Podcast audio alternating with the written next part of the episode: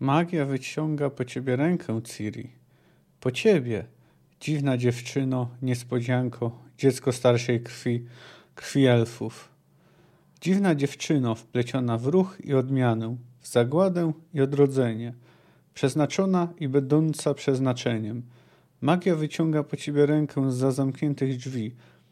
Po ciebie, maleńkie ziarenko piasku w trybach zegara losu. Wyciąga po ciebie swe szpony chaos, który wciąż nie jest pewien, czy staniesz się jego narzędziem, czy też przeszkodą w jego planach. To, co chaos pokazuje ci w snach, to jest właśnie ta niepewność. Chaos boi się ciebie, dziecko przeznaczenia, a chce sprawić, byś to ty czuła lęk.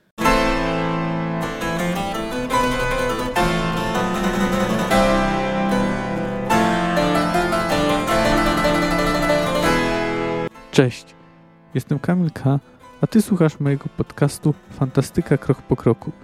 Analizuję w nim rozdział po rozdziale lub opowiadanie po opowiadaniu wybrane książki fantastyczne. Zapraszam.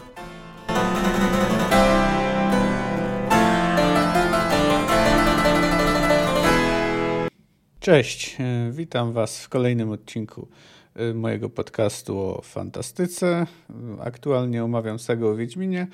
No i dzisiaj omówimy ostatni rozdział, rozdział zamykający krew elfów.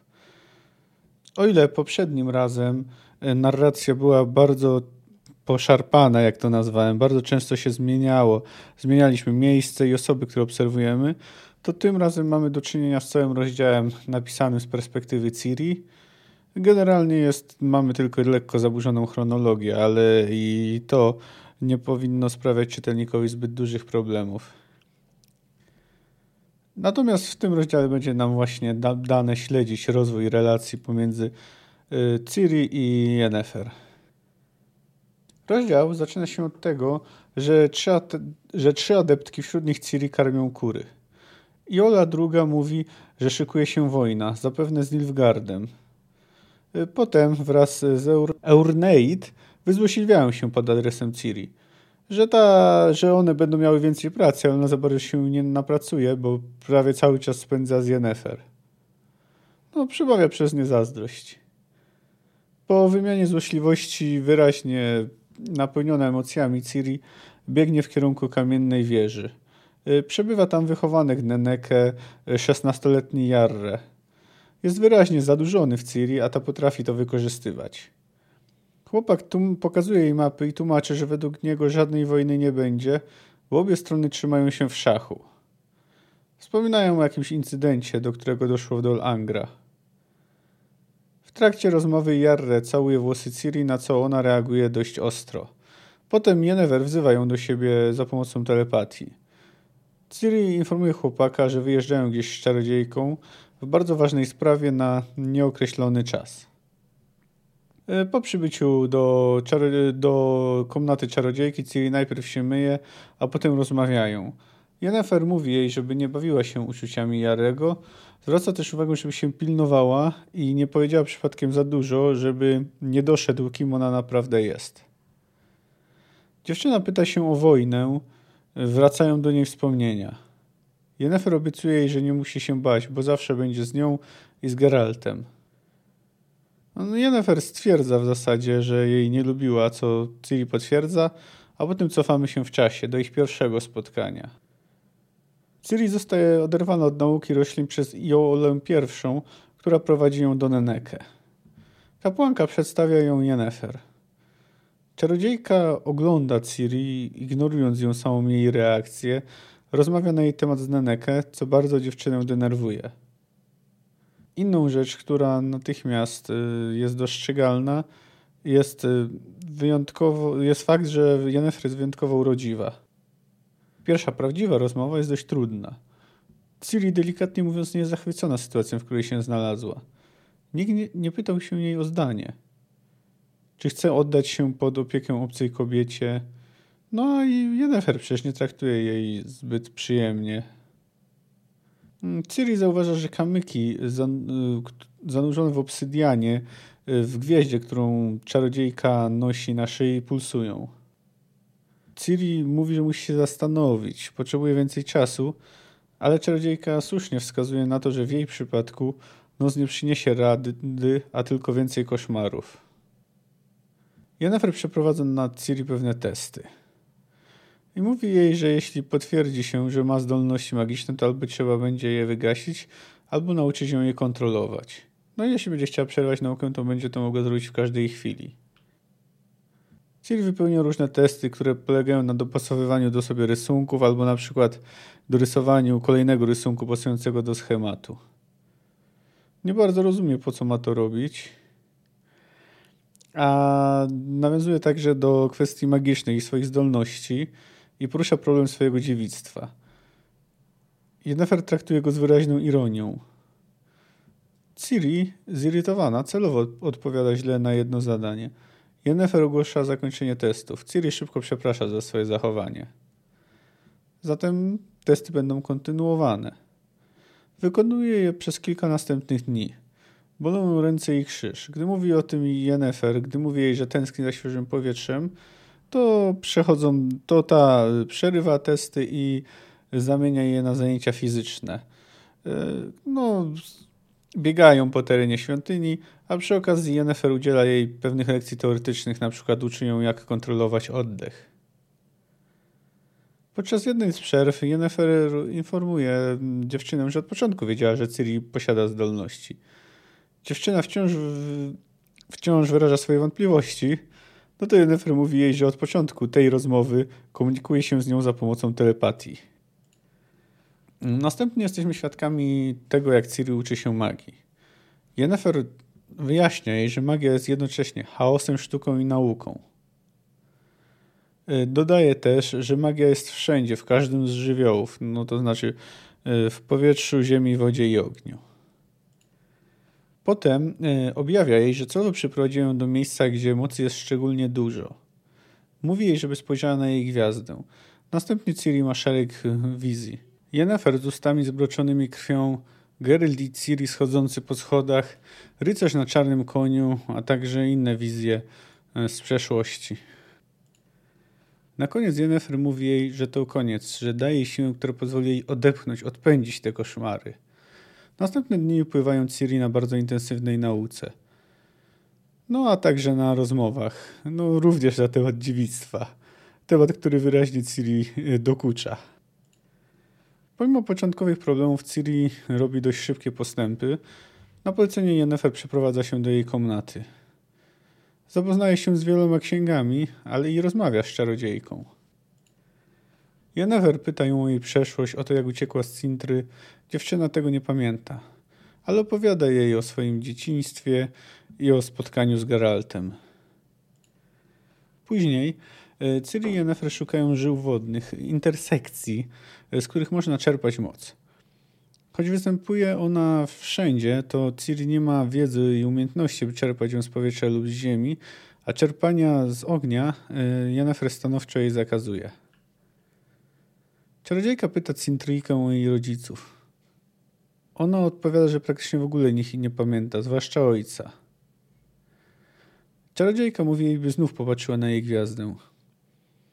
Ciri ma wizję, ale nie widzi swoich rodziców, Ogląda scenę, która rozegrała się niedługo po ich śmierci, której była świadkiem. Jest, jest w Skellige, na które przybywa Kalante. Oczekuje na nią Jarl Krach Ancreit. Pyta, pyta się go, gdzie jest Eist. Szuka szczątków y, na morzu, jakichś śladów katastrofy, w której zginęli Pawetta i Duny. Kalante mówi, że nigdy nie pozwoli Ciri więcej tu przyjechać i mówi, że Krach ma wobec niej duch. Wyspiarz nie zaprzecza i składa przysięgę. Oczy Ciri napełniają się łzami. Jennifer pyta się, wtedy, czy to wtedy zaczęły się jej sny, ale nie, zaczęły się dopiero po spotkaniu z Geraltem w Brokilonie. Potem wracają do szukania intersekcji. Dzieje się coś niezwykłego, bo zazwyczaj można je wyczuć tylko stąd bezpośrednio nad nimi. Tymczasem Ciri wyczuwa jedną, znajdującą się na pewien dystans od nich. Przy czerpaniu z mocy Ciri mm, wykazuje trochę za duży entuzjazm, z jej nosa leci krew. No potem y, wybucha to awantura. Neneke i Yennefer się kłócą. Na tydzień lek lekcje zostają zawieszone na tydzień, No ale po jakimś czasie Ciri się nudzi i sama chce do nich wrócić, a kapłanka i czarodziejka godzą się. Tak jak mówiłem, lekcje wracają i nie zawsze są łatwe. Jest przy nich trochę łez i bólu, łez i bólu ale jest i przyjemność i satysfakcja. Dzięki naciskom Yennefer Neke wydaje Ciri jej miecz, a okazuje się, że sama czarodziejka sporo wie o wiedźmińskim sposobie walki. Bywała w Kaer Moren. Wcześniej w książce dowie dowiedzieliśmy się, że Ciri nie jest w stanie rzucać wiedźmińskich znaków. Yennefer uczy ją czegoś bardziej zaawansowanego, czyli psychokinezy. W trakcie pierwszych prób zachęca Ciri, by mocniej uderzyła koszykiem w ścianę drewnianej szopki. Cóż, zachęcona Ciri nieco przesadza i w sumie szap rozwala szopkę na kawałki. Wracamy do, no nazwijmy to ter teraźniejszości. Yennefer i Ciri wyjeżdżają. Dziewczyna obiecuje, żegnając się z Nenekę, obiecuje jej, że wróci i to niedługo. Książka kończy się słowami. Nie wiedziała, jak bardzo się myliła. No jak już tu wspomniałem na wstępie, ten rozdział mocno różni się e, od poprzedniego. Tu narracja jest bardziej uporządkowana. Cały czas śledzimy wydarzenia z perspektywy Ciri, choć oczywiście narrator jest trzecioosobowy. No i daje nam obserwować, jak rozwija się jej relacja z Yennefer. Jak pochodzi ona od początkowej niechęci do bliskości, do zaufania. Przy okazji dowiadujemy się też wiele o tym, jak funkcjonuje mia, jak magia, jak działa magia w tym świecie. Zacznijmy jednak od tego, co jest chyba najważniejsze, czyli wspomnianej przeze mnie relacji pomiędzy Yennefer i jej podopieczną. Początkowo niechętna reakcja Ciri jest raczej zrozumiała. Yennefer ogląda ją bardziej jak zwierzątko, niż jak ludzką osobę, rozmawiając jedynie z Nenekę. No, oczywiście Ciri może być lekko rozpuszczona, bo choć nie jest już księżniczką, to Y, i Wiedźmin, Wiedźmini czy nawet Geralt traktowali ją raczej, no niemalże była ich oczkiem w głowie. No, niemniej jednak Yennefer przesadza, jak się wydaje. No ale tu jednak trzeba przyznać, że czarodziejce, że nawet y, podczas tego pierwszego spotkania pozwoliła sobie na odrobinę, nazwijmy to, czułości. Przytoczę odpowiedni fragment. Ucieknę dziś w nocy, postanowiła Ciri. Z powrotem do Kaer Moren. Ukradnę konia ze stajni i tyle mnie będą widzieli. Ucieknę. Akurat, powiedziała półgłosem czarodziejka. Słucham, kapłanka podniosła głos. Co mówiłaś? Nic, nic, uśmiechnęła się Jennefer. Zdawało ci się. A może to mnie się zdawało? Spójrz na twoją podopieczną, Nenekę. Zła jak kotka, iskry w oczach tylko patrzeć jak parsknie, a gdyby umiała położyć uszy, zrobiłaby to. Wiedźminka! Trzeba będzie ostro wziąć za karczek, spiłować pazurki. Więcej wyrozumiałości. Rysy arcykapłanki stwardniały wyraźnie. Proszę, okaż jej serce i wyrozumiałość. Ona naprawdę nie jest tą, za kogo ją uważasz. Co chcesz przez to powiedzieć? Ona nie jest twoją rywalką, Jennefer. Przez chwilę mierzyły się wzrokiem obie. Czarodziejka i kapłanka, a Ciri poczuła drganie powietrza jakąś dziwną, straszną moc tężejącą między nimi. Trwało to ułamek sekundy, po czym moc znikła, a Jennefer roześmiała się swobodnie i dźwięcznie. Zapomniałam, powiedziała. Zawsze po jego stronie, co Nenekę? Zawsze pełna troski o niego, jak matka, której nigdy nie miał. A ty zawsze przeciw niemu, uśmiechnęła się kapłanka. Jak zwykle obdarzasz go silną emocją i bronisz się z całych sił, by emocji tej nie nazwać przypadkiem właściwym imieniem. Ciri znów poczuła rosnącą gdzieś w dole brzucha wściekłość, tętniącą w skroniach przekorę i bunt. Przypomniała sobie, ile razy w jakich okolicznościach słyszała to imię. Jennefer. Imię, które budziło niepokój. Imię będące symbolem jakiejś groźnej tajemnicy. Domyślała się, co to za tajemnica. Rozmawiałam przy mnie otwarcie, bez skrępowania, pomyślając, czując jak ręce znowu zaczynają jej dygotać ze złości. Zupełnie się mną nie przejmują. W ogóle nie zwracają uwagi. Jakbym była dzieckiem. Rozmawiają o Geralcie, przy mnie, w mojej obecności. A przecież y, nie wolno im, bo ja... Ja jestem... Kim? Ty zaś, Nenekę, odparła czarodziejka.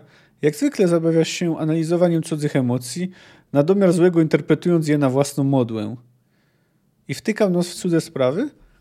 Nie chciałam tego mówić. Jennefer potrząsnęła czarnymi lokami, a loki zalśniły i zwinęły się jak węże. Dziękuję, że zrobiłaś to za mnie. A teraz zmieńmy temat, proszę, bo ten, który roztrząsam, jest wyjątkowo głupi. Aż wstyd przed naszą młodą adeptką. Co do wyrozumiałości, o którą mnie prosiłaś, będę wyrozumiała.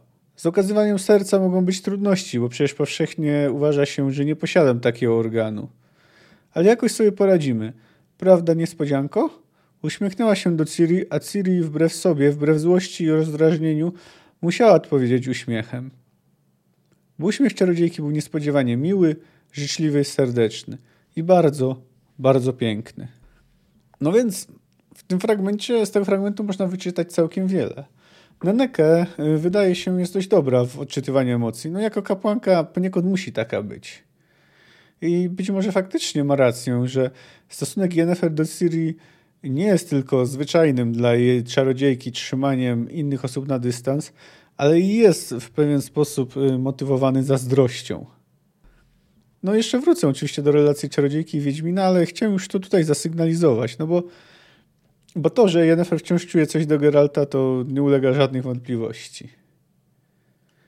No i tu widzimy, kapłanka wyraźnie artykułuje swoje obawy względem Yennefer. Nie wiemy, jak dobrze ją zna, ale wiemy, że czarodziejka bywała w Elander. No i wyczuwa, że targają y, czarodziejkom silne emocje. W związku z tym ma obawy. No, artykułowała zresztą w poprzednim rozdziale, mając pretensje do Yennefer. Swoją drogą być może ta rozmowa y, w poprzednim rozdziale, gdy mieliśmy ten fragment y, dyskusji pomiędzy Yennefer i Neneke, to było właśnie po tym, jak Ciri poszła krew z nosa przy próbie czerpania mocy. No ale tego nie wiemy, ale jest to całkiem prawdopodobne. W każdym razie z pewnością Neneke boi się, że Yennefer będzie się wyładowywać na Ciri. Będzie wyładowywać może nawet swoją złość, swoje pretensje do Geralta. No, wiemy, że ogólnie obawy Neneke były trochę przesadzone. No ale też nie jest tak, że nie miały żadnych podstaw. No i jak już wspomniałem, początek nauki nie jest łatwy. Ciri się buntuje i tu pojawia się pewien motyw, który będzie się przejawiał przez całą sagę. Chodzi o autonomię Ciri, o jej możliwość wolnego wyboru. Ponieważ w książce ciągle chce, ktoś chce tego wyboru Ciri pozbawić. Ktoś znowu stawia ją w sytuacji, gdy de facto nie ma wyboru, gdy czasami jest literalnie pozbawiona wolności, no a czasami tylko metaforycznie. Ale tak czy owak dość często wpada ona w swoje ręce i traci kontrolę nad swoim losem. A Ciri tego nienawidzi. Ta walka o własną niezależność, o możliwość kierowania i kreowania własnego losu będzie się przejawiać wielokrotnie. No jest to jeden z, powiedzmy z istotniejszych, powiedziałbym, motywów sagi. Teraz chciałem przytoczyć kolejny fragment. Y, no, trochę już o nim wspomniałem w streszczeniu. W każdym razie y, ten, y, o który chodzi o naukę, o początek, to jest jeszcze początek nauki, gdy Ciri niespecjalnie ufa czarodziejce, bo też nie ma powodu, żeby jej ufać. Muszę mieć czas do namysłu, powiedziała niepewnie. Słusznie. Jennefer kiwnęła głową nadal wpatrzona w paznokcie. To poważna sprawa. Wymaga zastanowienia. Obie milczały przez chwilę. Spacerujące po parku adeptki zerkały na nie ciekawie, szeptały, chichotały. No? Co no? Namyśliłaś się? Ciri zerwała się na równe nogi. Prychnęła, tupnęła. Ja, ja... Sapnęła z wściekłości, nie mogąc złapać tru. Tchu. Żartujesz sobie ze mnie? Potrzebuję czasu. Zastanowić się muszę. Dłużej. Przez cały dzień. I noc. Jennifer spojrzała jej w oczy, a Ciri skurczyła się pod tym spojrzeniem. Przysłowie głosi, powiedziała wolno czarodziejka, że noc przynosi radę. Ale w twoim przypadku, niespodzianko, noc może przynieść jedynie kolejny koszmar. Znowu obudzisz się wśród krzyków i bólu, zlana potem. Znowu będziesz się bać. Bać tego, co widziałaś, Będziesz się bać tego, czego nie będziesz sobie mogła przypomnieć. I nie będzie już snu tej nocy. Będzie zgroza. Do świtu. Dziewczynka zadrżała, opuściła głowę. Niespodzianko. Głos Jennefer zmienił się nieznacznie. Zaufaj mi. Ramię czarodziejki było ciepłe. Czarny aksamit sukni aż prosił się o dotknięcie. Zapach bzu i agrestu rozkosznie oszał, oszałamiał. Uścisk uspokajał i koił, odprężał. Łagodził podniecenie, ucisza złość i bunt. Poddasz się testom niespodzianko. Poddam. Odpowiedziała, rozumiejąc, że wcale nie musiała odpowiadać, bo to wcale nie było pytanie. No więc właśnie, staramy się, że mimo pewnych rezerw i mimo pewnych uczuć, Jennifer stara się trafić do Ciri. Nie, stara się nie zmuszać jej do czegoś, tylko ją przekonać do tego, żeby poddała się testów. No, w tym przypadku oczywiście ma rację, bo to właśnie te koszmary tak przerażały Ciri. Wiemy, że skarżyła się na nie Nenekę. No i trzeba było je wyeliminować. No i jak wiemy, że mm, w Ciri jest ta skumulowana, jakaś tam niekontrolowana magiczna moc. Do tych snów Ciri to jeszcze wrócę przy okazji omawiania natury magii. No ale wróćmy do czarodziejki i jej podopiecznej. No trzeba też zwrócić uwagę, że generalnie czarodziejka stała Ciri pewną swobodę. Czekała na chwilę, gdy powie, że testy ją nudzą, że jest już bardzo zmęczona. No i wtedy zaraz zaczęły ćwiczyć. Zresztą właśnie w tym momencie runął pierwszy mur, jaki był pomiędzy nimi. Że Ciri wreszcie uwierzyła, że naprawdę może mieć zdolności magiczne, gdy dowiedziała się, że Yennefer y, rozmawia z nią y, za pomocą telepatii. No myślę, że kolejnym y, etapem rozwoju relacji był moment, gdy Ciri po raz kolejny wróciła do tak zajmującego tematu dziewictwa. Oczywiście no nie przywołuje go ona sama z siebie. Powodują to docinki ze strony adeptek. Y, no tu swoją drogą warto przypomnieć, że y, Myszowór y, mówił w kwestii ceny, że dziewica nie może posługiwać się mocą. No tutaj Jennefer to wyraźnie wyśmiewa. Podejrzewam, że to raczej Sapkowski zmienił zdanie. No ale mogło też być, że po prostu myszowór druid nie wiedział wszystkiego. No a później wracając jeszcze do tej rozmowy, to Ciri pyta się czarodziejki, no zaczyna to pytanie, bo go nie kończy, kiedy iść z mężczyzną do łóżka. To odpowiada, no, że skoro takie myśli się pojawiają, no to najwyżej, no to najwyraźniej jest już na to najwyższy czas. No a jeśli chodzi o dobór tego pierwszego partnera, to skoro nie ma się za bardzo wprawy i doświadczenia, to należy najpierw ocenić łóżko. Najpierw wyeliminować tych, co nie mają łóżko, a później tych, co mają łóżka nieporządne. No oczywiście to jest odpowiedź pół żartem, ale zapewne ani z Neneka, ani z Geraltem Ciri by takiego tematu nie podjęła. No być może podjęłaby Estris Marigold. Mm, po tym, jak e, Ciri na polecenie Nefer przenosi się do czarodziejki, upada kolejny mur. Zaczynają więcej ze sobą rozmawiać i to nie tylko o magii. Opowiada więcej o sobie, no o tym, jak tam żyła, nie tylko na Skellige, albo po tym, jak przebywała wśród druidów na Engrenie czy w wiejskiej chacie. No i no i właśnie, ale bezpośrednią chyba rzeczą, która sprawiła upadek tego muru, o którym wspomniałem, był Geralt. Początkowo to przecież on je w dużym mierze dzielił, ale on je także połączył, bo jakby nie było, jest to osoba, mężczyzna, na której obydwu bardzo zależy, które obydwie czują do niej bardzo, czują do, obydwie czują do niego bardzo silne emocje. No i jest, jest też tematem do rozmowy. No i ten ostatni mur y, pada przy okazji lekcji czerpania mocy z intersekcji. Przytoczę tutaj końcówkę y, tego, końcówkę tej, nazwijmy to, sceny. Zaczekaj. Oho, to diabelnie silnie gniazdo. Potężnie tętni. Uważaj, brzydulko. Czerp ostrożnie i bardzo, bardzo powoli. Ja się nie boję. Pach, pach. Ja jestem Wiedźminką. Ha! Czuję ją! Czuję! O! Pani Jennefer! Cholera! Ostrzegałam! Mówiłam! Głowa do góry! Do góry mówię! Masz! Przyłóż do nosa, to, bo cała zachlapiesz się krwią. Spokojnie, spokojnie, malutka, tylko mi nie mdlej. Jestem przy tobie, jestem przy tobie, córeczko. Trzymaj chustkę. Zaraz wyczaruję lód. Po tym wydarzeniu Neneke zrobiła Jennifer awanturę. To, to wydarzenie pozwoliło Jennifer określić, odkryć, a także wyrazić swoje prawdziwe uczucie wobec Ciri. W tym momencie uznała, że ona jest jej córką. No, przy okazji Geralt jest też tym jej ojcem, no ale to do uświadomienia tego jeszcze trochę czasu minie. Uznaje Ciri, że, że to Ciri jest tym dzieckiem, które tak pragnęła mieć, a nie mogła. No i tutaj właśnie jeszcze słowie, jakie tutaj pada pod adresem e, Ciri z ust Yennefer, czyli brzydulka. Oczywiście jest to nieco złośliwe określenie, ale jest też przeciw nim pewna czułość. Na pewno brzmi to lepiej niż angielskie tłumaczenie The Ugly One, które traci tą pieszczotliwość. No i Yennefer mówi Ciri, że na całe szczęście Ciri nie trzeba poprawiać wyglądu yy, tak jak jej, sztucznie.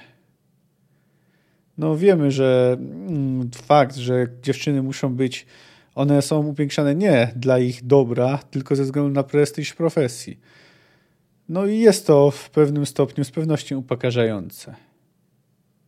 Jak więc widzimy, ta relacja pomiędzy Yennefer i Ciri przechodzi od chłodu, dystansu do relacji bardzo bliskiej, no do relacji rodzinnej, matki i córki. No ale wiąże się tu jest w tej całej, bo to jest, są trzy osoby są w tej relacji, więc jest jeszcze Wiedźmin Geralt. Jest jeden fragment, gdy Yennefer odpowiada na pytanie zadane przez Cyrillę. Co jest pomiędzy tobą a Geraltem, pani Yennefer? Ciri omal nie zemdlała, przerażona własną zuchwałością, zmrożona ciszą, jaka zapadła po pytaniu.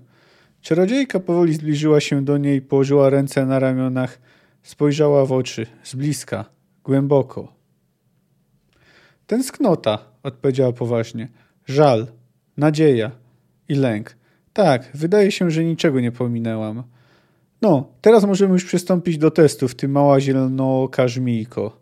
Sprawdzimy, czy się nadajesz. Chociaż po twoim pytaniu zdziwiłabym się bardzo, gdyby okazało się, że nie. Idziemy, brzydulko. Ciri żachnęła się.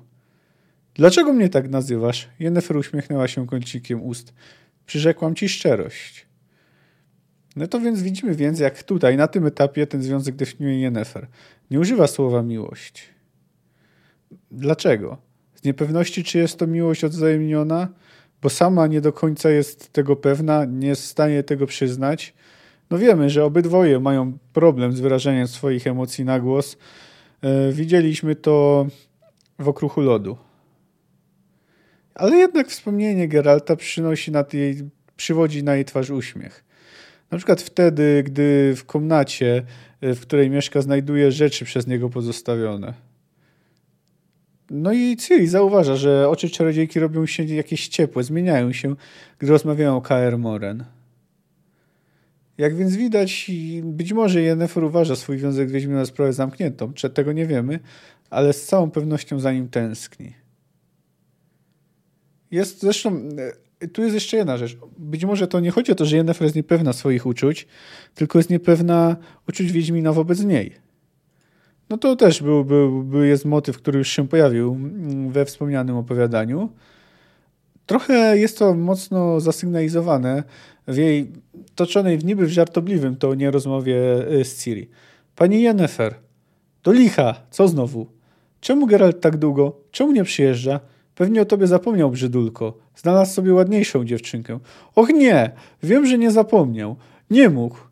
Wiem to, wiem to na pewno, pani Yennefer. Dobrze, że to wiesz. Szczęśliwa z ciebie brzydulka. Jak więc widać, Yennefer nie ma pewności, że Geralt do niej nie zapomniał. Nie ma pewności, że uczucie Geralta już nie uleciało, a może nigdy nie było prawdą. No widzieliśmy już wcześniej, że Yennefer bywała w Kaer Moren, bo przecież powiedziała to Jaskrowi. No teraz w sumie uzyskujemy tylko tego potwierdzenie. No nie wiem jednak kiedy dokładnie tam była. No zapewne wtedy, gdy była w związku z Geraltem.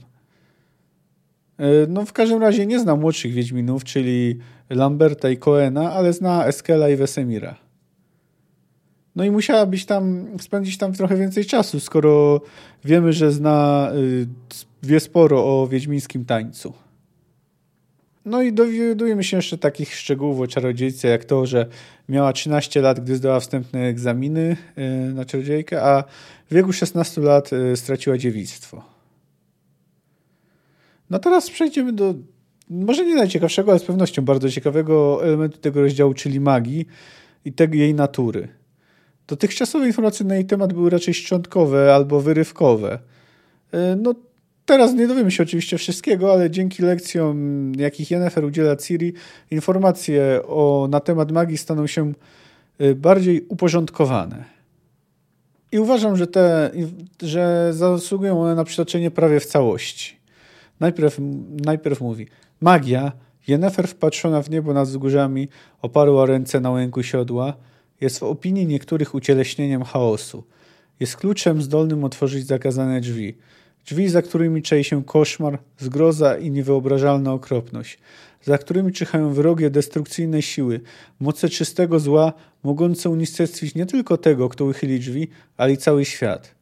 A ponieważ nie brakuje takich, którzy przy owych drzwiach manipulują, kiedyś ktoś popełni błąd, a wówczas zagłada świata będzie przesądzona i nieuchronna. Magia jest zatem zemstą i orężem chaosu. To, że po koniunkcji sfer ludzie nauczyli posługiwać się magią jest przekleństwem i zgubą świata. Zgubą ludzkości. I tak jest Siri. Ci, którzy uważają magię za chaos, nie mylą się. No, jeśli ktoś oglądał Netflixowego Wiedźmina, zapewne pamięta tam, że tam magia jest nieustannie nazwana chaosem, że w zasadzie jest ona używana mm, zamiennie z chaosem. Mało tego, to jest jakby chaos jest źródłem magii, bo tam tutaj, czy też jest też magią samą w sobie, to jest w różnych wspomnieniach tutaj o pokazaniu chaosu, o użyciu swojego chaosu, czy, czy coś takiego. Padają, y, może nie dosłownie, nie cytuję tutaj dosłownie, ale padają podobne słowa. Wynika to albo z niezrozumienia tego fragmentu, albo po prostu e, zainspirowali się słowem chaos, a resztę to już sami wymyślili. No w każdym razie system magii, jaki widzimy w serialu, nie jest w zasadzie nawet luźno związany mm, z tym, co mamy w książkach. Bo to nie jest tak, że magia nie jest chaosem. Oczywiście, jak widzimy tutaj, częściowo jest. Może być bardzo destrukcyjną mocą, niszczącą. Ale jednak nie tylko, jest czymś więcej. Magia podjęła po chwili Jennefer jest w opinii niektórych sztuką. Sztuką wielką, elitarną, zdolną tworzyć rzeczy piękne i niezwykłe. Magia to talent dany nielicznym wybrańcom. Inni, talentu pozbawieni, mogą jedynie patrzeć z podziwem i zazdrością na rezultaty pracy artystów. Mogą podziwiać stworzone dzieła, czując zarazem, że bez tych dzieł i bez tego talentu świat byłby uboższy. To, że po koniunkcji sfer niektórzy wybrańcy odkryli w sobie talent i magię, to, że odnaleźli w sobie sztukę, jest błogosławieństwem piękna. I tak jest. Ci, którzy uważają magię za sztukę, również mają rację. No tutaj widzimy inny obraz magii. Tutaj nie jest siłą destrukcyjną, ale jest siłą piękną. Pozwalającą tworzyć, no właśnie, jak tu pada dosłownie słowo sztukę. No ale nie jest tylko sztuką yy, i chaosem. Jest jeszcze jakby jej, można określić jeszcze w inny, w trzeci sposób. Są również tacy, według których magia jest nauką. By ją opanować, nie wystarczy talent i wrodzone zdolności. Nieodzowne są lata pilnych studiów i wytężonej pracy. Konieczna jest wytrwałość i wewnętrzna dyscyplina. Tak zdobyta magia to wiedza, to poznanie, którego granice poszerzane są stale przez światłe i żywe umysły, przez doświadczenie, eksperyment, praktykę. Tak zdobyta magia to postęp – to pług, krosno, młyn wodny, dymarka, dźwig i wielokrążek. To postęp, rozwój, to odmiana, to ciągły ruch, w górę, ku lepszemu, ku gwiazdom. To, że po koniunkcji sfer odkryliśmy magię, pozwoli nam kiedyś do, dosięgnąć gwiazd. Siąść z konia Ciri. Tu poznajemy trzecią naturę magii. Jest ona y, narzędziem napędzającym postęp, pozwalającym czynić życie ludzi nieco lepszym. No, później Jennifer jeszcze podsumowuje to wszystko. Zapamiętaj, powtórzyła. Magia jest chaosem, sztuką i nauką. Jest przekleństwem, błogosławieństwem i postępem. Wszystko zależy od tego, kto się magią, kto się magią posługuje, jak i w jakim celu. No więc właśnie, magia nie jest chaosem z samej swojej natury. To znaczy, może nim być, ale może też być użyta w inny sposób. Czyli no nie można jej zamiennie określać chaosem. Nie w tym rozumieniu, ponieważ y, może służyć do bardzo różnych celów. No i po raz pierwszy, przynajmniej na łamach tej powieści, pada tutaj pojęcie koniunkcja sfer. Y, wcześniej Jan Wesemir mówił o przenikaniu sfer, co zapewne jest y, tym samym. To jest wydarzenie o bardzo dużej doniosłości dowiadujemy się, że w jej wyniku na świecie pojawiła się magia. Czyli wcześniej jej nie było. A w, w, no ale wróćmy więc do magii. Bo moc jest wszędzie, w każdym żywiole. Tutaj dotychczas mieliśmy może takie bardziej metaforyczne jej rozumienie. No a teraz dowiemy się, gdzie jest, gdzie występuje. A magia jest wszędzie, wszędzie wokół nas, łatwo dostępna. Wystarczy wyciągnąć rękę. Spójrz, wyciągam rękę. Kromlech zadrżał wyczuwalnie. Ciri usłyszała głuchy, odległy huk, y, dobiegające z wnętrza ziemi dudnienie. Wrzosy zafalowały, spłaszczone wichrem, który nagle runął na wzgórze. Niebo pociemniało gwałtownie, zakryte chmurami pędzącymi z niesamowitą prędkością. Dziewczynka poczuła na twarzy krople deszczu. Zmrużyła oczy w ogniu błyskawic, którymi nagle zapłynął horyzont. Odruchowo przytuliła się do czarodziejki, do jej czarnych, pachnących bzem i agrestem włosów. Ziemia, po której stąpamy. Ogień, który nie wygasa w jej wnętrzu. Woda, z której wyszło wszystkie życie i bez której to życie jest niemożliwe. Powietrze, którym oddychamy. Wystarczy wyciągnąć rękę, by nad nimi zapanować, zmusić do uległości. Magia jest wszędzie. Jest w powietrzu, w wodzie, w ziemi i w ogniu. Jest za drzwiami, które koniunkcja sfer przed nami zamknęła. Stamtąd, za zamkniętych drzwi, magia niekiedy wyciąga rękę do nas. Po nas. Wiesz o tym, prawda? Poczułeś już dotknięcie magii, dotyk ręki z za zamkniętych drzwi. Dotyk ten przepełnił cię strachem. Taki dotyk każdego przepełnia strachem, bo w każdym z nas jest chaos i ład, dobro i zło, ale nad tym można i trzeba panować. Trzeba się tego nauczyć. I ty nauczysz się tego, Ciri. Po to przyprowadziłam cię tu, do tego kamienia, który od niepamiętnych czasów stoi na przecięciu tętniących mocą żył. Dotknij go. No i tu widzimy, że żeby używać magii, żeby nie stała się tym właśnie chaosem, trzeba nad nią zapanować. Bo jeśli będzie niekontrolowana, to bezwzględnie zamieni się w chaos. A to może doprowadzić do wielu bardzo złych zdarzeń. No a tutaj jeszcze w tym opisie była taka jeszcze jedna ciekawostka, e, gdy tutaj Jennifer mówi, że e, wszelkie życie wyszło z wody. No, tu jest trochę tak podobnie jak w naszym świecie. Jak więc widać, to było identyczne. E, identyczny był, przynajmniej bardzo podobny był rozwój. To znaczy, że też, że pierwsze organizmy powstały w wodzie i dopiero wysz, z niej wyszły na ląd. No ale tutaj, zanim przejdę do takich technicznych aspektów rzucania magii i używania zaklęć, Chciałbym jeszcze się do, odnieść do niektórych wizji, y, które widzi Ciri. Jennifer mówi, że, że powoduje je chaos. Nie wiemy, czy mówi ogólnie o wszystkim, ty, czyli to chaos mówił do Tris, y, czy też po prostu chodzi o te sny. Czy w ogóle jest to jakaś tam forma metafory. W każdym, w każdym bądź razie, mm, co tam Ciri widzi? No w tym przypadku widzimy tylko migawki z przyszłości i przeszłości. I być może faktycznie chodzi tylko o wywołanie strachu u dziewczyny. Ale może ktoś miał inne zamiary. No nie będę tutaj może stał tej wizji w całości, bo i tak już sporo cytowałem w tym odcinku, a, a będzie, a jeszcze jakieś cytaty się pojawią. No ale tak kilka słów. I tutaj w sumie powinienem zrobić to wcześniej, no ale to chyba rozumie się samo przez się że no znowu będę nawiązywał nawet do tego, co dzieje się w Pani Jeziora, czyli książki, która zamyka e, sagę o Wiedźminie, e, sagę wiedźmińską. E, no, tak jak wspomniałem, w tym przypadku widzimy tylko mygawki z przeszłości i przyszłości. No, widzimy na przykład Yennefer ze spękanymi ustami. No tu wiemy o czym. No, jak była, znaczy wiemy, no, tutaj chodzi oczywiście o tortury, jakim Yennefer, jakie Yennefer wycierpiała z rąk Wilgefortza gdy ten próbował od niej wydobyć e, położenie Ciri. Schody to oczywiście końcówka, gdy wraz z Geraltem e, pokonują żołdaków z Kelena. Widzimy też rozmowę królów, no, którą omawiałem poprzednio, e, razem z hasłem, że lwiątko musi umrzeć. Widzimy też ucieczkę z Cintry i Czarnego Rycerza w skrzydlatym hełmie. Widzimy też jakieś fragmenty treningów KR Moren.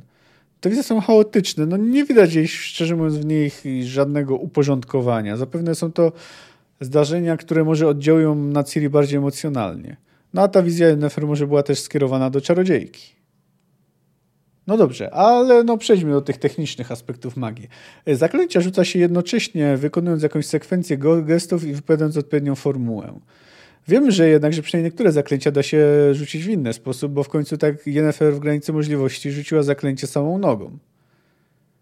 No i oczywiście proste zaklęcie, jak na przykład wiedźmińskie znaki, można rzucić w ogóle bez wypowiadania formuły. No bo one, jak wiemy, wymagają minimum zdolności. No ale generalnie, jak widzimy, to gestom towarzyszy także jakaś odpowiednia formuła, oczywiście w starszej mowie. Dowiadujemy się jeszcze jednej rzeczy, że generalnie rzucając czar nie można zużyć więcej energii niż pobrało się z otoczenia, bo ten deficyt zostanie uzupełniony e, z organizmu rzucającego. No i to może doprowadzić na przykład do tego, co się stało Ciri, czyli że jej e, poszła krew z nosa. A nie jest to do końca łatwe, bo mocno kiedy sama się wyrywa na zewnątrz, dlatego cały czas trzeba ją kontrolować. Y, przy okazji tej nauki, nauki zaklęć i rzucania i tam panowania nad mocą, Jennefer wypowiada słowa nie ma paskudniejszego widoku niż płaszcząca czarodziejka. Nic nie budzi większego politowania. Te słowa jeszcze parę razy padną na kartach y, sagi, no ale przypomina nam ono jednym, że generalnie y, chociaż czarodziei i czarodziejki cieszą się bardzo wysokim statusem społecznym, to ich życie nie ma łatwe, a zwłaszcza ta nauka płacą za swoją moc. No, wiedzieliśmy to w sumie już od Istreda, że za zdobycie tych zdolności płaci się sporą cenę. No a zresztą podczas dalszej lektury sagi przekonamy się, że niemal każda z czarodziejek, bo lepiej poznamy czarodziejki niż czarodziejów, jest w jakiś sposób skrzywiona. No, no nie jest to łatwe. No, generalnie oczywiście nie chodzi o to, że. Bo ma, zapewne mają życie o wiele lepsze niż no tak, 99% ludzi, jacy znajdują się na tej, yy, w tym świecie. No niemniej swoje muszą też wycierpieć. O, tak to ujmijmy. No i jeszcze tutaj już kończąc temat czarodziejów, no to chciałbym przy, zacytować tekst autorstwa Tisai Devry, którą yy, spotkaliśmy w poprzednim rozdziale, postuluje, y, y, składa w nich pewien postulat dotyczący przekazywania y, genów magicznych w naturalny sposób. Jest to, zostało to zamieszczone w dziele pod dość wymownym tytułem Zatrute źródło. Nikt nie rodzi się czarodziejem. Zbyt mało nadal wiemy o genetyce i mechanizmach dziedziczności. Zbyt mało czasu i środków poświęcamy na badania. Niestety, Prób dziedzicznego przekazywania zdolności magicznych dokonujemy stale, w sposób, że się tak wyrażę, naturalny. A rezultaty tych pseudoeksperymentów nazbyt często widzi się w rynsztokach miast i pod murami świątyń. Nazbyt wiele widzi się i, na, i napotyka debilek i katatoniczek, śliniących się i robiących pod siebie proroków, wieszczek, wioskowych wyroczni i cudotwórców, kretynów z mózgami zdegenerowanymi przez odziedziczoną, nieopanowaną moc. Ci debile i kretynki też mogą mieć potomstwo. Mogą przekazywać mu zdolności i degenerować się dalej. Czy ktokolwiek jest w stanie przewidzieć i określić, jak będzie wyglądało ostatnie ogniwo takiego łańcucha? Większość z nas, czarodziejów, traci zdolność do prokreacji w wyniku zmian i zaburzeń funkcjonowania przysadki mózgowej. Niektórzy, a najczęściej niektóre, dostrajają się do magii, zachowując wydolność gonad. Mogą poczynać i rodzić i mają czelność uważać to za szczęście i błogosławieństwo. A ja powtarzam, nikt nie rodzi się czarodziejem i nikt nie powinien się nim rodzić. Świadoma wagi tego, co piszę, odpowiadam na pytanie postawione na zjeździe w Cidaris. Odpowiadam z całą stanowczością. Każda z nas musi zdecydować, czym chce być. Czarodziejką czy matką. Domagam się, aby sterylizować wszystkie adeptki. Bez wyjątku. No, niektórzy, ten cytat niekiedy bywa przywoływany jako argument za tym, że czarodzieje i czarodziejki są sterylni. No ale nie, no ale wiemy przecież, że to generalnie większość czarodziejów i jest bezpłodna e, z powodu zmian, jakie zachodzą przy zespołowaniu mocy. Zresztą no, Tisaya o tym pisze. Ale nie mamy żadnych dowodów, że postulaty Tisai kiedykolwiek doczekały się realizacji. Swoją drogą ciekawe, jakie Jennefer miała odczucia wobec postulatów osoby, której, jak się dowiemy w następnej książce, która jest jej dość bliska. No, ale i tutaj jeszcze jest taka ciekawostka, że tu mamy wspomnienie o genetyce i dziedziczeniu, czyli wiemy, że w tym świecie te pojęcia e, są znane. Zresztą no już w poprzednim e, rozdziale mieliśmy laboratorium Wilgefortza, chociaż no powiedzmy on tam używał e, magii Ale wiemy, że wiedza naukowa nie jest dostosowana do naszego, naszego średniowiecza. No zresztą akcja Wiedźmina nie toczy się w średniowieczu, chociaż no oczywiście wiele takich pseudośredniowiecznych elementów w tym świecie znajdziemy. No ale tu można po części tłumaczyć koniunkcją sfer i jakąś tam wymianą. No generalnie nie wiemy, skąd ludzie wzięli się w tym świecie. I do tego to się sprowadza. Dlatego być może na przykład pozostały im jakieś urywki wiedzy z genetyki, ale techniczni, ale natomiast technicznie są cofnięci w stosunku do tego, co na przykład obecnie wiemy na Ziemi. No trudno to określić. Zbliżając się już do końca, no w sytuacji politycznej to wiemy tutaj niewiele. Słyszymy o napięciu w Dolangra, E, wiemy, że to jest punkt zapalny z poprzedniego rozdziału. Obie strony zamierzają go wykorzystać do przeprowadzenia prowokacji i ataku. Jary uważa, że nie ma szans, aby doszło do wojny.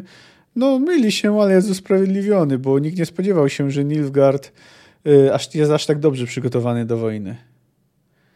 No i tu jeszcze słówko o Jarre. No i poruszałem już kilka razy ten temat. Nie chciałbym trochę ciągle go poruszać, bo uważam zwłaszcza, że to czasami jest przesada że czasami zwracanie na uwagę wieku związku jest e, no, trochę nieuczciwe, ponieważ zakłada, że młode osoby są pozbawione autonomii. E, no ale jednak 16-latek przestawiający się do 13-latki to, no, no to przesada, tak delikatnie mówiąc. Ja wiem, rozumiem, że Jar jest bardzo nieśmiały i nawiązywanie relacji z płcią przeciwną nie jest dla niego łatwe. Chociaż tak na marginesie, gdyby spróbował, to wydaje się, że przynajmniej dla zabawy któraś z adeptek z pewnością by miała na to ochotę. Tak zresztą wynika z tego, co e, z myśli Ciri. No ale nawet przyjmując, że dziewczynki dojrzewają szybciej i Ciri jest wyrośnięta jak na swój wiek, no to no pozostaje pewien niesmak. A tutaj zaznaczmy jednak, że Jarek generalnie jest przecież postacią bardzo pozytywną. No i ciekawe jest tutaj, że Yennefer zwraca się do Ciri, żeby nie bawiła się jego uczuciami. Bo trzeba zwrócić uwagę, że potrafi zatrzepotać rzęsami, gdy chce, gdy coś od niego chce. No niemniej dziwi mnie trochę takie przerzucanie na nią odpowiedzialności. Jara, jako wychowanek świątyni, również powinien by być w stanie nad sobą panować. No, co do samej kapłanki, no tutaj odgrywa rolę obrończyni Ciri. Być może jest nieco nadopiekuńcza, ale ma powód, by nie do końca pokładać zaufanie w Yennefer. No a to poza tym to już tylko chciałem zwrócić uwagę na takie ciekawostki, jak to, że Iola pierwsza, y, która tutaj y, uczy, my ją akurat znamy. Nie wiem, czy no na pewno kojarzycie, bo w końcu ona była mm, bohaterką bohaterką, była można powiedzieć kochanką Geralta w Głosie Rozsądku, czyli opowiadaniu z tomu Ostatnie Życzenie, nie, jak, jak pamiętacie zapewne, to złożyła tam ślub milczenia. Y, jak widać, zdezaktualizował się on. Być może porzuciła ją od czasu tej swojej wizji, bo tutaj odzywa się do y, Ciri słowami. No i jeszcze taka ciekawostka. Wśród różnych książek, y, jakie, z jakimi poznaje, zapoznaje się Ciri, jest również Błękitna Perła, zbiór, zbiór wierszy autorstwa Essie Daven. Nie wiemy, czy Essie już y, jest y, martwa w momencie, gdy y, toczy się to opowiadanie. Wydaje się, że prawdopodobnie tak, sądząc z chronologii. No ale charakterystyczny jest ten tytuł, prawda? No ale wiemy, że nie rozstawała się z tą perłą, więc wszystko się zgadza. No dobrze, i tak już na sam koniec zostawiłem nomen omen końcówkę, końcówkę rozdziału. I nawet ją tutaj przytoczę. Wyjechały na zajutrz, wczesnym rankiem, obie w męskich strojach podróżnych, w płaszczach, w czapkach i kapturach kryjących włosy. Obie uzbrojone. Żegnała je tylko Nenekę. Długo i cicho rozmawiała z Janefer. Potem obie, czarodziejka i kapłanka, mocno, po męsku uścisnęły sobie dłonie. Ciri, trzymując wodze swej jabłkowitej klaczy, chciała pożegnać się w taki sam sposób, ale Neneke nie pozwoliła na to. Objęła ją, przytuliła, pocałowała. Miała łzy w oczach. Ciri też. No, rzekła wreszcie kapłanka, ocierając oko rękawem szaty. Jedźcie już. Niech wielka Melitele szczerze was w drodze, moje kochane. Ale bogini ma na głowie mnóstwo spraw, więc same też się szczęście. Pilnuj jej, Jennefer. Chroni jej jak źrenicy oka. Mam nadzieję, uśmiechnęła się nieznacznie czarodziejka, że zdołam chronić ją lepiej. Po niebie, w kierunku Doliny Pontaru, leciały stada wron, kracząc donośnie. Naneka nie patrzyła na nie. Uważajcie na siebie, powtórzyła. Nadchodzą złe czasy. Może okazać się, że Itlinę Aeb Awenien wiedziała, co przepowiada. Nadchodzi czas miecza i topora, czas pogardy i wilczej zamieci. Uważaj na nią, Jennefer. Nie pozwól nikomu jej skrzywdzić. Wrócę tu, matko, powiedziała Ciri skoczywszy na siodło. Wrócę tu na pewno, niedługo. Nie wiedziała, jak bardzo się myliła. No więc właśnie, jest to zakończenie w jakiś sposób uderzające, prawda? Że niby Ciri wciąż jest pełna nadziei i planów na przyszłość, ale już tu mamy zasygnalizowane, że no, te nadzieje zostaną dość brutalnie zgniecione. No tutaj, tutaj zamyka, kończy się e, pierwsza powieść sagi wiedźmińskiej. No ale jak chodzi o całą krew elfów, to odcinek jej poświęcony e, zostanie, ukaże się za tydzień. Natomiast e, co do, do rozdziału ją zamykającego, no to przyznaję, że na przestrzeni jednego rozdziału Sapkowskiemu udało się zbudować dość, w dość wiarygodny i ciekawy sposób rela, rozwijającą się relację pomiędzy Ciri i Yennefer. I wydaje, system magii, jaki tu zbudował, wydaje mi się też ciekawy i logiczny. No to jak już mówiłem, usłyszymy się za tydzień, gdy będę mówił o, ogólnie podsumowywał krew elfów. No, jeśli chcecie mnie znaleźć, no to y, możecie do mnie napisać na maila kamil.fantastyka.gmail.com albo na Instagramie lub Twitterze. Podcast możecie znaleźć na Spotify, SoundCloudzie, YouTubie, e, Apple Podcast, no i w innych miejscach. Pełna ich lista jest na stronie fantastykapokroku.blubry.net. No i na dziś to chyba na tyle. Do usłyszenia za tydzień.